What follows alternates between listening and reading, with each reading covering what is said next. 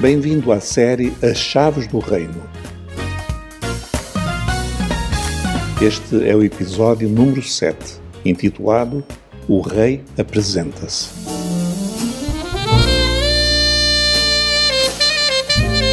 Falamos no último episódio sobre a chegada do Reino de Deus. João Batista e mais tarde Jesus anunciaram: Arrependei-vos porque chegou o Reino dos Céus. E vemos como esse reino se revelou no ministério de Jesus. Mas todo reino tem de ter um rei. É desse rei que vamos falar no episódio de hoje.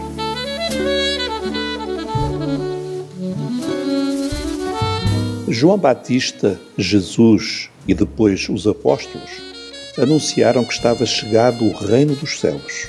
Mas quem seria o rei desse reino? Esse rei só pode ser Jesus, porque só ele cumpriu todas as profecias do Antigo Testamento a respeito do Messias.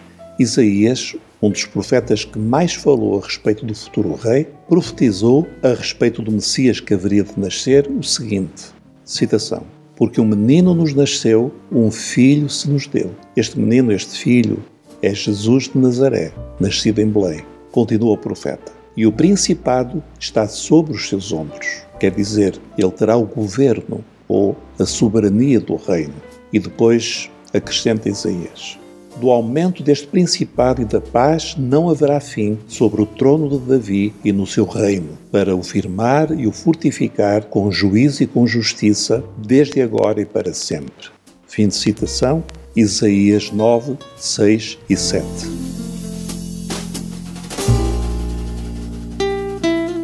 Isto significa que o reino de Deus seria um reino de paz e de justiça, e também um reino sem fim, um reino eterno e no trono deste reino estará um homem, o príncipe ou o rei desse reino.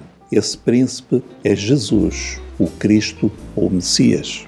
Lembras-te de quando Jesus nasceu? Uns magos vieram do Oriente e, quando chegaram a Jerusalém, perguntaram: citação, Onde está aquele que é nascido rei dos judeus? Porque vimos a sua estrela no Oriente e viemos adorá-lo. Fim de citação. Mateus 2.2. Repara, eles procuravam o rei dos judeus e encontraram.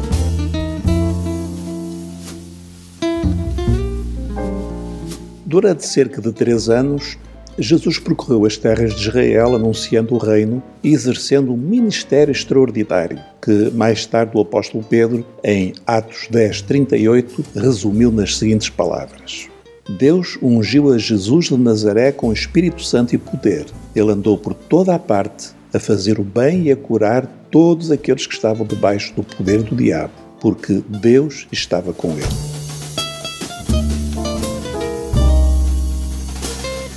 Durante três anos e meio, multidões seguiram a Jesus, deixando para trás a sua vida normal do dia a dia. Fascinadas com os seus ensinamentos e com os sinais e prodígios que operava, as multidões tornavam-se cada vez maiores e seguiam o Mestre por toda a parte, até mesmo pelos desertos. Na mente de muitos começava a surgir a interrogação: seria aquele Rabi o Messias? O rei por que tinham esperado tantos séculos?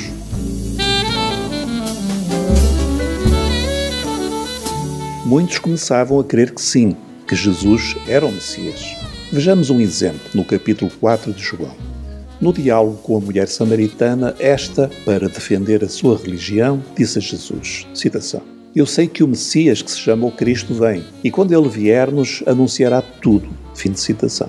Agora repara o que Jesus respondeu.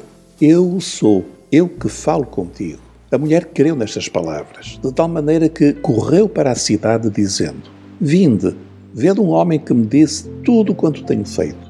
Porventura não é este o Cristo?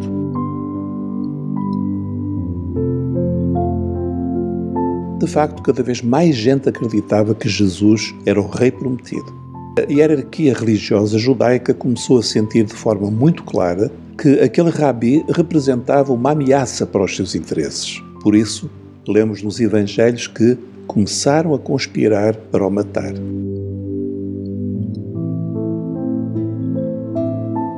A gota de água que precipitou os acontecimentos foi quando Jesus entrou em Jerusalém montado num jumentinho.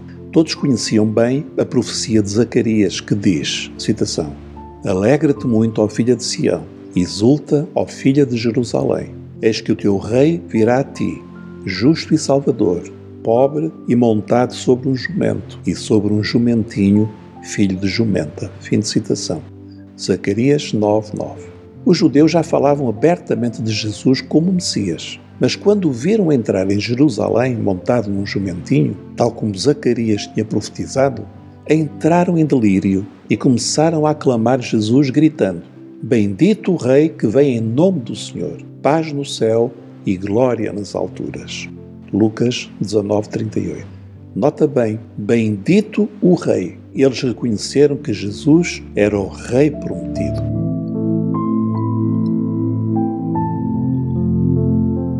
A liderança judaica correu para Pilatos e fez uma acusação contra Jesus. Qual? A de se apresentar como rei dos judeus, o que constituía um crime gravíssimo de rebelião contra o Império Romano. Jesus foi preso e levado perante Pilatos. Os judeus começaram a acusar Jesus, dizendo o seguinte: citação havemos achado este pervertendo a nação, proibindo dar o tributo a César, entre parênteses, o que é mentira, e dizendo que ele mesmo é Cristo, o Rei. Fim de citação. Foi então que Pilatos perguntou a Jesus diretamente: Tu és o Rei dos Judeus? E ele respondendo disse-lhe: Tu o dizes. Lucas 23, 2 e 3. E foi por esta razão que Jesus acabou por ser crucificado, por ser o Rei dos Judeus. Sobre a cruz, Pilatos mandou escrever em três línguas: O Rei dos Judeus.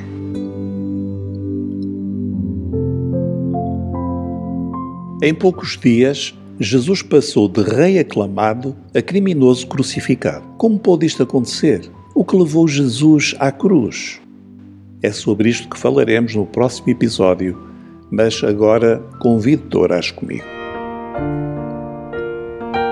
Senhor Deus, eu sei e eu creio que Jesus é o Rei, o Messias.